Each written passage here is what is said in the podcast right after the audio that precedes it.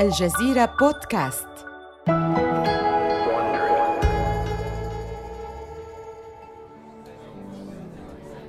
مسؤول العمليات العلمية لشركة بيبسي دان كاندل يتفحص القاعة.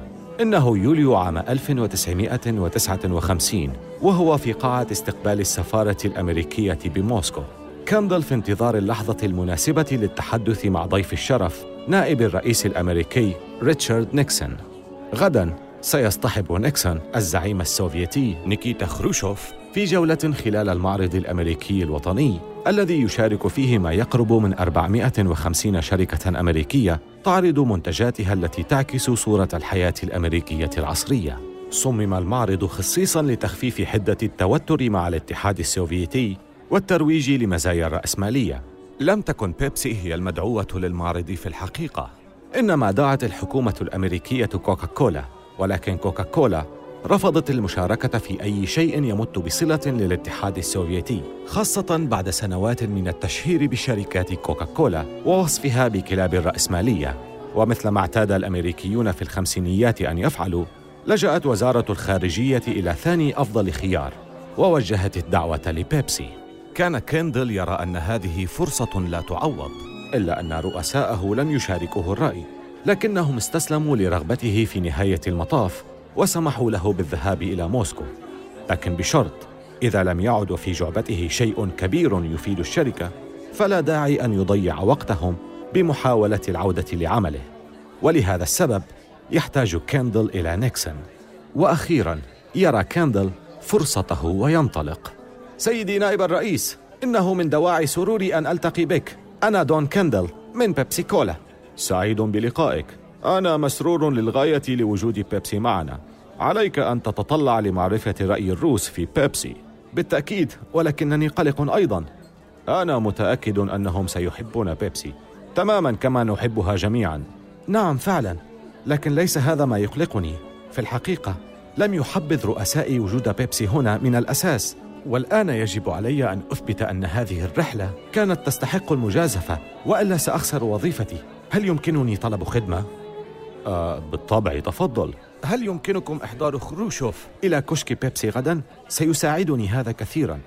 لك ذلك. أراك غدا. يفي نيكسون بوعده.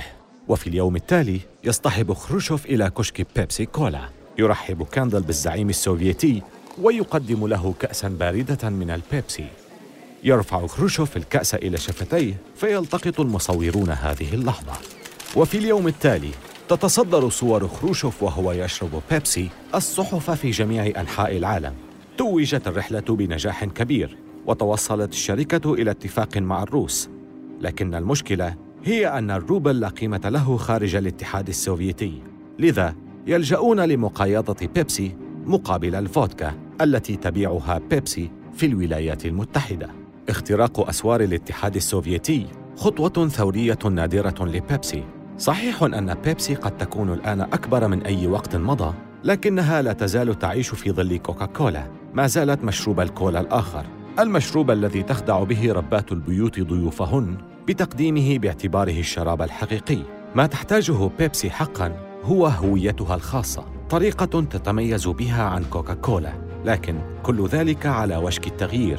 بيبسي الآن تركز على جيل الشباب وهم لا يرفعون أعينهم عن التلفزيون.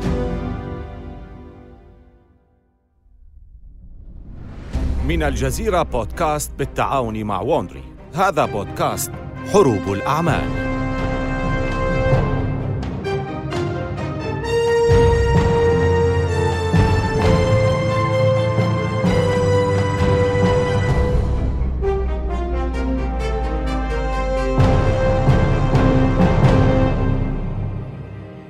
أنتم تتابعون الآن سلسلتنا ذات الستة أجزاء. كوكاكولا ضد بيبسي. وهذه هي الحلقة الرابعة. ثأر المقلد. في الحلقة السابقة لحقت كوكاكولا بالجنود الأمريكيين إلى الحرب العالمية الثانية. وكسبت ولاء الملايين من المحاربين. واستبعدت بيبسي من المشاركة بالحرب. ولم تكن الأمور أقل قسوة على الجبهة الداخلية أيضاً. تم تقنين السكر خلال الحرب مما أجبر بيبسي على رفع الأسعار. وكانت تلك بمثابة الضربة القاضية لحملتها الناجحة ضعف الكمية بسنت واحد. الآن بيبسي تبحث عن موطئ قدم. ربما هوية جديدة هوية تتطلع للمستقبل. إنه عام 1960 في جادة ماديسون بمدينة نيويورك داخل مكتب وكالة الإعلانات بي بي دي أو. يناقش فريق إعلانات بيبسي خططهم الاستراتيجية. حازت الوكالة فرصة إدارة حملات بيبسي الإعلانية منذ فترة قليلة وهي ترغب بتحقيق تغيير للأفضل مع بيبسي. يبدأ مدير مبيعات بيبسي شرح التحدي. مبيعات كوكاكولا تتفوق على بيبسي بستة أضعاف. الكثير من الناس نشأوا مع كوكاكولا عندما لم تكن بيبسي خيارا بعد. أو بدأوا بشرب كوكاكولا لأنها بذلت جهدا كبيرا من أجل جنودنا. نحن نحارب ضد مشروب راسخ في الحياة اليومية بسبب نجاحاته السابقة. بيبسي تحتاج مهلا. آه مهلا. يلتفت الجميع في الغرفة إلى آلين باتاش رئيس إعلانات بيبسي اللبق المهذب. لكنه مع ذلك مندفع أيضا. لقد قلت للتو نجاحات كوكاكولا السابقة؟ هذه هي. نحن نركز على الأشخاص الخاطئين. لقد كنا نتحدث إلى الناس الذين ولدوا قبل الحرب ولكن ماذا عن أولئك الذين ولدوا بعدها؟ إنهم أكبر جيل على الإطلاق. سبعون مليون مراهق وشاب. ماذا عنهم؟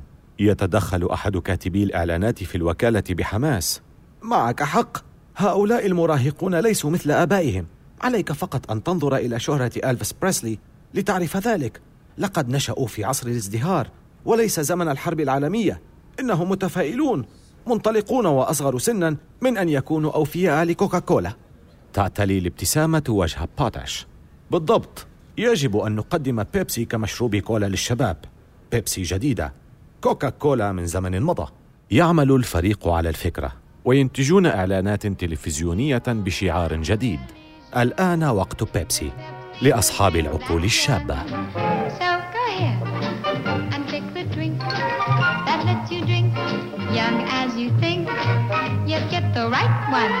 The modern light one. Now it's Pepsi. For those who think young. ولكن الإعلانات لا تستطيع التواصل مع الشباب. وتنهار مبيعات بيبسي. لذا يجتمع الفريق في أوائل عام 1963 في جادة ماديسون مجددا لمحاولة ثانية. يعتقد بوتاش أنه يعرف الحل. نحن بحاجة إلى التركيز على العميل وليس المنتج. يجب أن نظهر للناس ما يطمحون أن يكونوا عليه.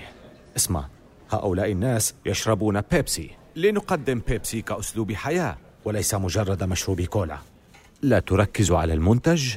هذه بدعة في عالم الإعلانات عام 1963 لكن بيبسي لديها الجرأة لذلك. إنها على استعداد للمجازفة في سبيل تحقيق نصر في حرب مشروبات الكولا. يقترب المشاهدون من تلفزيوناتهم عندما يبدأ عرض الإعلان.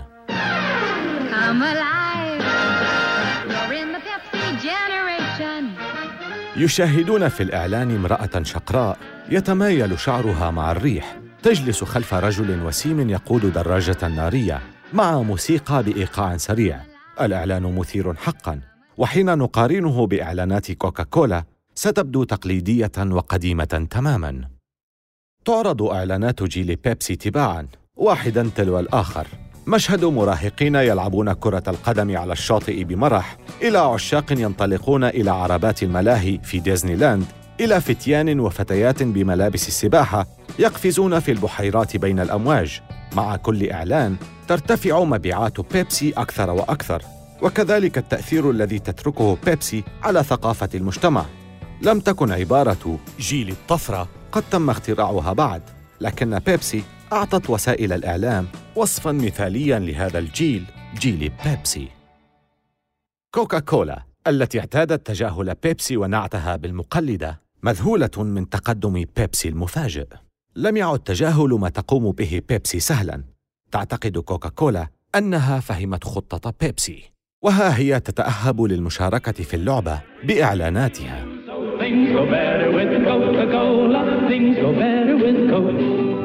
لكن في إعلانات كوكاكولا يظهر المراهقون جالسين على الشواطئ فقط ليشربوا كوكاكولا. أما مع بيبسي فهم يسبحون بين الأمواج ويلعبون الكرة على الرمال.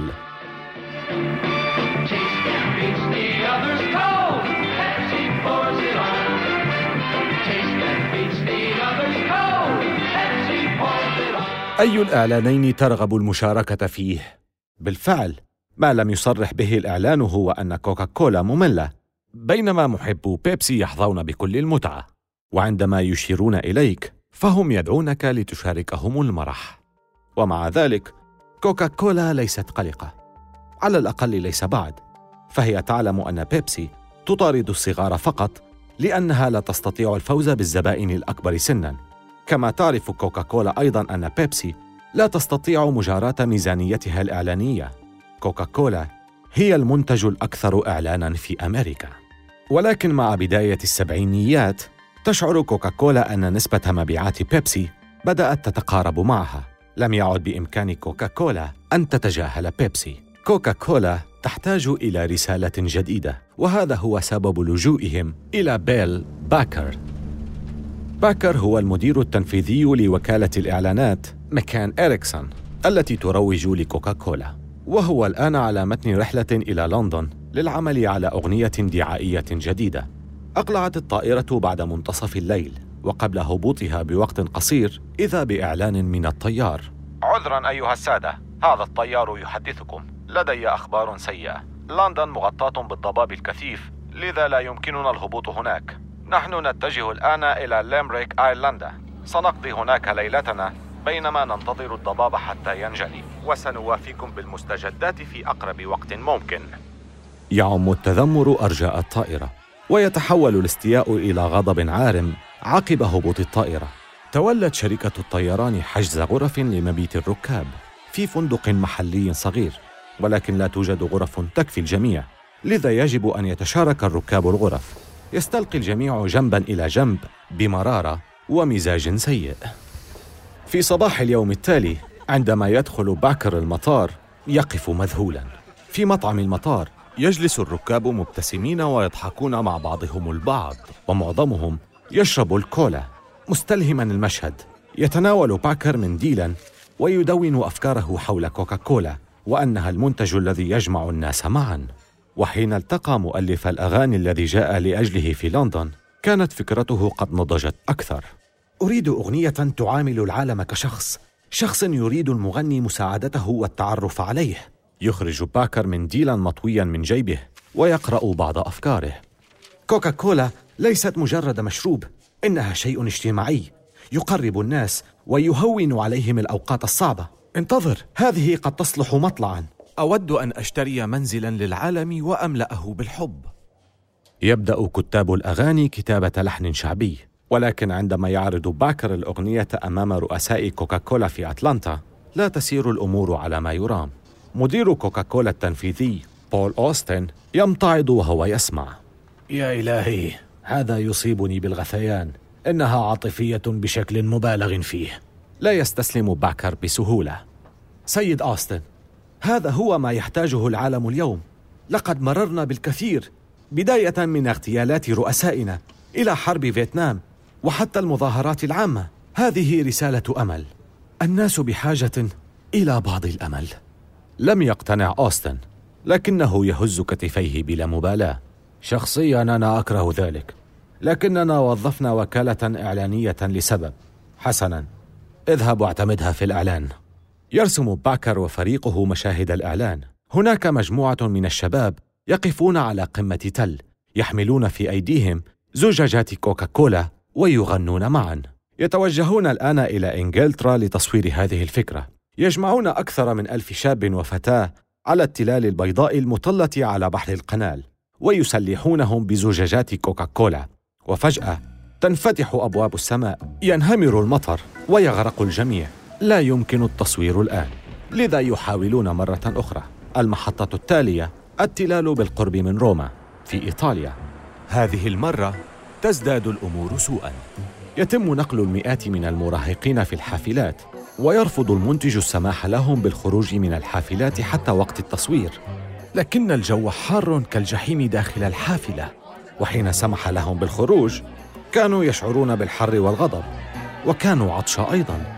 يطلبون شرب الكولا ويرفض طاقم التصوير ذلك لأنهم بحاجة لها من أجل تصوير لقطة النهاية في الإعلان. تحلق المروحية حولهم استعدادا للتصوير لكن المراهقين ثائرون الآن. يمسكون زجاجات الكولا ويقذفونها على المروحية ثم يتسابقون أسفل قمة التل ويحاولون قلب شاحنة كوكاكولا. يضيق المخرج ذرعا بالمراهقين المتمردين ويعتذر عن إكمال العمل.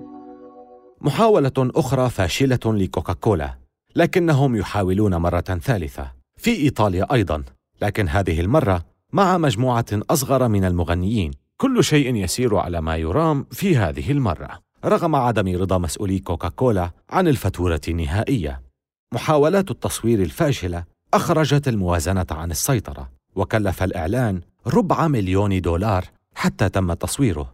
إنه أغلى إعلان تجاري تم تصويره على الإطلاق. يعرض إعلان التلال أخيراً بفريقه المتنوع عرقياً من المغنيين في يوليو عام 1971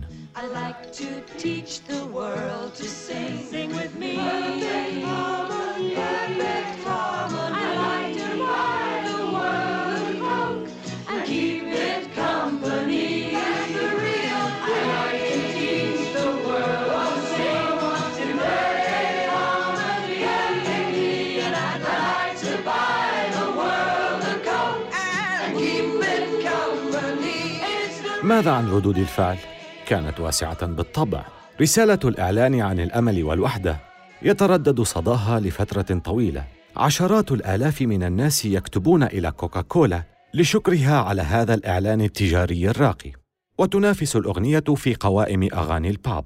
يصبح الإعلان واحدا من أكثر الإعلانات التجارية شهرة على مر العصور. ويمتد أثره حتى يلعب دور البطولة في نهاية المسلسل التلفزيوني ماد مين بعد أكثر من أربعين عاماً. وبينما كانت كوكاكولا تنعم بالمدح كان تركيز بيبسي في مكان آخر.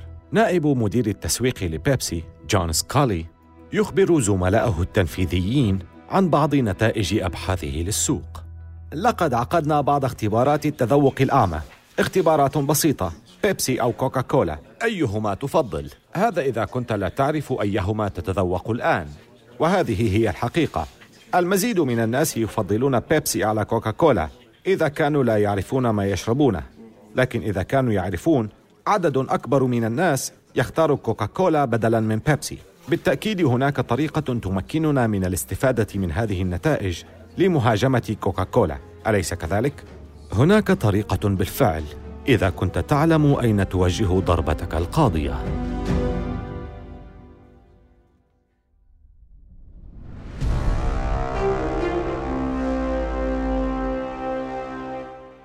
إنه ربيع عام 1972 ونائب رئيس شركة بيبسي لاري سميث يزداد يأسا لحظة بعد لحظة يجلس الآن في مكتب صغير في ولاية تكساس يحاول إقناع رئيس سلسلة محلات دالاس ببيع بيبسي. لكن مالك المتجر لا يتزحزح. لا وألف لا. لن نعرض أو نبيع بيبسي. بربك يا رجل. حقا. نحن ثاني أكبر مشروب غازي في أمريكا. نحن متساوون مع كوكاكولا في مبيعات السوق. كيف يمكنك حتى التفكير في عدم عرض بيبسي لعملائك؟ أنت في تكساس يا سيدي. وهنا بيبسي ليست بالمرتبة الثانية. المشروب الثاني هو دكتور بيبر. هناك سبب لدعوة الناس في تكساس مشروب الكوكا كوك. لأنه بالنسبة للناس هنا لا يوجد سوى كولا واحدة فقط. هل تفهمني؟ يعرف سميث أن الرجل محق. بيبسي بعيدة جدا عن كوكاكولا في معظم الولايات الجنوبية. ولكن الوضع في ولاية تكساس هو الأسوأ. حيث تبلغ حصة بيبسي ثمانية بالمئة فقط من سوق المشروبات الغازية في تكساس على بعد أميال من أقرب منافسيه دكتور بيبر. ناهيك عن مبيعات كوكاكولا. الوقت حان لأن تقدم بيبسي بعض الحوافز لتغيير هذا الوضع. حسنا حسنا فكر في هذا. تقوم ببيع بيبسي وفي المقابل ندفع تكاليف الإعلان عن متجرك. وسنقوم أيضا بعروض ترويجية في المتجر لحث عملائك على شراء بيبسي. هذه صفقة رابحة إعلانات وترويج مجاني فقط مقابل عرض بيبسي في محلاتك. يرتاح مالك المتجر على كرسيه. كونك على استعداد لإعطاء كل ذلك فقط لعرض مشروبك في متاجري يكفي لإخباري بما أحتاج معرفته حول مبيعات بيبسي. انسى الأمر لن نعرض بيبسي. على متن رحلة العودة إلى نيويورك. يفكر سميث ماليا في مشكلة تكساس. بيبسي قريبة جدا من تجاوز كوكاكولا في المبيعات لدرجة أن المكاسب الطفيفة في أماكن مثل تكساس يمكن أن تحقق لها النصر أخيرا. ولكن إعلانات بيبسي التي تمثلها كأسلوب حياة والتي تؤثر بشكل جيد في الأماكن الأخرى لا تكاد تؤثر في تكساس. يفكر سميث في أن بيبسي بحاجة إلى القيام بشيء مختلف للفوز بالولايات الجنوبية شيء أكثر جراءة أو حتى شيء صدامي وبعد بضعة أيام يلتقي سميث مع رؤساء تسويق بيبسي ووكالتها الإعلانية ويقترح أن يتخذوا نهجا جديدا للترويج في ولاية النجمة الوحيدة تكساس. أعتقد أنه علينا تصوير إعلان يقارن بين بيبسي وكوكاكولا. نحن نعرف بالفعل من اختبارات التذوق الأعمى أن المزيد من الناس يفضلون طعم بيبسي. نحن فقط بحاجة إلى إيصال تلك الرسالة بوضوح. أحد رجال وكالة الإعلان يهز رأسه. مستحيل. غالبا ما تاتي إعلانات المقارنة بنتائج عكسية. إذا أجابت كوكاكولا ذلك بإعلان مضاد سيخرج الأمر عن السيطرة. وإذا بدأنا مهاجمة بعضنا البعض مباشرة نحن وكوكاكولا قد نفقد المبيعات. وهذا من شأنه أن يقوض رسالتنا الوطنية. بيبسي فكرتها تتمحور حول كونها إيجابية ومتفائلة. هذه الرسالة تعمل. انظروا فقط إلى المكاسب التي حققناها منذ حملة جيل بيبسي. والنتيجة كانت تحدي بيبسي. حملة إعلانية تلفزيونية. تدعو الناس لاختبار طعم بيبسي مقابل كوكاكولا دون معرفة ما يتذوقون. وبعد أن يختاروا الكولا التي تعجبهم أكثر يتم الكشف عن هوية كل مشروب. والنتيجة كانت صادمة لجمهور كوكاكولا الذين لم يعتقدوا أبدا أنهم سيختارون بيبسي. يبث الإعلان الأول لحملة تحدي بيبسي في عام 1975 في دالاس تكساس. ويعزز ذلك حصة مبيعات بيبسي في السوق من 4 إلى 14 في المئة. وبعد رؤية هذه الأرقام توسع بيبسي الحملة لتشمل أنحاء البلاد.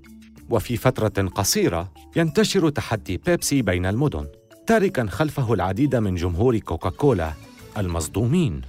يخوض الجميع في كل أنحاء أمريكا تحدي بيبسي في كاليفورنيا هذا ما يقولون. في الحقيقة بيبسي هو المشروب الأفضل. لقد اقتنعت بنفسي الآن أنني أحب بيبسي. الأفضل في كل أنحاء البلاد يفضل الناس طعم بيبسي على طعم كوكاكولا. تحقق الحملة المعجزات. وفي عام 1977 تحل بيبسي محل كوكاكولا في المرتبة الأولى في مبيعات التجزئة في جميع أنحاء البلاد. صحيح أن كوكاكولا لا تزال متقدمة في مبيعات ماكينات البيع والمطاعم، لكن الأخبار تثير الذعر في مقر كوكاكولا بأتلانتا. هجمات بيبسي المباشرة أثارت غضب كوكاكولا، وعليه تحدت كوكاكولا مزاعم منافسيها أولاً ثم قامت بتغيير تكتيك هجومها عن طريق تصوير إعلانات تجارية محاكية لإعلانات بيبسي لكنها تسخر من التحدي ككل. إذا كان عليك فقط أن تختار. لحظة هذا اختبار سخيف. كما ترى أخوض الكثير من الاختبارات. لقد أصبحت جيدة في الإحصاء. وأنت تعلم لم تنجح المحاولة. يجتمع مسؤولو كوكاكولا مرة أخرى في عام 1978 لمناقشة ما يمكنهم القيام به لعرقلة حملة تحدي بيبسي. علينا أن نوقف هذه الإعلانات، لابد من ذلك، فهم الآن متقدمون في مبيعات التجزئة. إذا بقوا على القمة، يمكننا أن نبدأ في خسارة سلاسل الوجبات السريعة لصالحهم. لا يمكننا ترك هذا يستمر. لكن لا أحد في الغرفة لديه أي فكرة عن كيفية إيقاف ذلك. وهنا يتدخل روبرتو غوزويتا وهو رئيس القسم التقني في كوكاكولا الرجل الذي يشرف على وصفة كوكاكولا الوصفة السرية الأسطورية. لقد قمت ببعض اختبارات التذوق بنفسي. بيبسي لا تكذب. الناس فعلا يميلون إلى تفضيل بيبسي. هذا إن كانوا يأخذون رشفة واحدة بينما نتائجنا نحن أفضل بعد كوب كامل. يخيم الصمت والذهول على مديري شركة كوكاكولا. لم يخطر ببالهم أن الناس حقا يفضلون بيبسي على كوكاكولا. كوكاكولا هي المشروب الحقيقي الكولا الأصلية. بيبسي مجرد مقلد. كيف يمكن لبيبسي أن تكون أفضل؟ تتسلل الشكوك إلى عقول مسؤولي كوكاكولا. ربما فهموا الأمر بشكل خاطئ. ربما كوكاكولا هي المشكلة. هل يعقل أن عليهم تغيير الشراب؟ في الحلقة التالية من كوكاكولا ضد بيبسي. نتجه إلى الثمانينيات حيث تسعى بيبسي للحصول على مساعدة من ملك البوب وتحاول كوكاكولا وقف تقدم بيبسي بالاستعانة بالتغيير الأكثر جرأة في تاريخها. آمل أن تكونوا قد استمتعتم بهذه الحلقة من حروب الأعمال. استمعوا إلى حلقاتنا عبر أبل بودكاست وجوجل بودكاست وشاركوها مع أصدقائكم. ولا تنسوا زيارة موقعينا على الإنترنت podcast.aljazeera.net و wondery.com وملاحظة سريعة حول المحادثات التي سردناها لا يمكننا أن نعرف بالضبط ما قيل ولكن هذا الحوار مبني على أفضل الأبحاث التي قمنا بها هذه السلسلة من حروب الأعمال قدمها في نسخة اللغة الإنجليزية ديفيد براون وكتب القصة كريستيان دونوفان مؤلف كتاب كيف هزت المياه الغازية العالم. محررة النسخة الإنجليزية وكبيرة المنتجين هي كارين لوي والمنتجة جيني لور. وقامت شركة باي إيريا ساوند بالهندسة الصوتية والمنتج المنفذ هو مارشيل لوي. أخرج السلسلة هرنان لوبيز لصالح شبكة ووندري